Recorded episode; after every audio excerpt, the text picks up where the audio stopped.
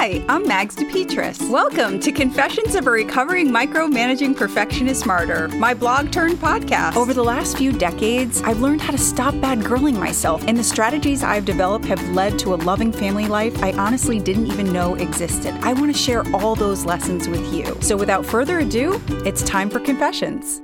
Editing the Family Manual, cut and pasted from generation to generation. The year was 1995. I was walking behind a father and his daughter in the Garment District in New York City. I watched as a father handed his child a piece of gum. A moment later, only inches from the closest trash can, I watched as they both opened their gum and tossed the wrappers on the street. What is wrong with these people? Thankfully, later on, I was able to turn my anger into understanding. I realized how that kid just learned what to do with a gum wrapper likely exactly what the father learned to do growing up.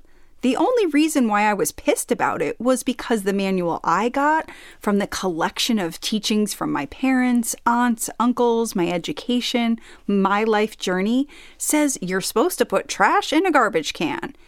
If I wasn't taught that, though, I wouldn't know that.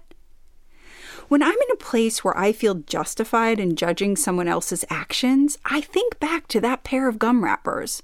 Those people not only opened my mind to becoming more compassionate, they also got me to think about my manual.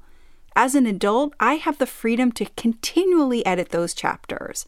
I can keep the things I love and be open to acknowledging that there are ways in which I proverbially toss the wrapper and don't even realize it.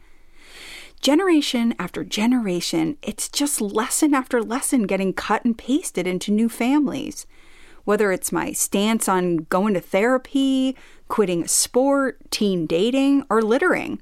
I owe it to myself and our family to fit those chapters to the needs of our specific circumstances and our specific generational needs.